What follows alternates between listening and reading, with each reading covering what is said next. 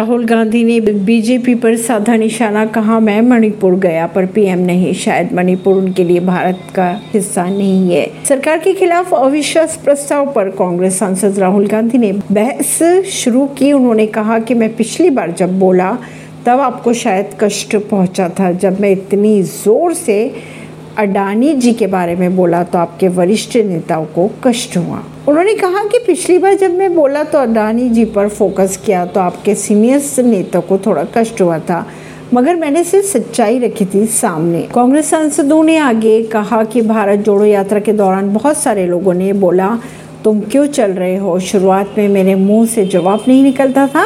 शायद मुझे नहीं मालूम था कि मैंने यात्रा क्यों शुरू की थी। जब मैं कन्याकुमारी से यात्रा शुरू कर रहा था, तब मैंने सोचा था कि मैं लोगों के बीच जाना चाहता हूँ। लोगों को समझना चाहता हूँ करीब से। उनको स्पष्ट मालूम नहीं था कि वे क्या चाहते थे, लेकिन जैसी जैसी यात्रा बढ़ी तो उन्होंने लोगों का दुख, दर्द जानना शुरू किया।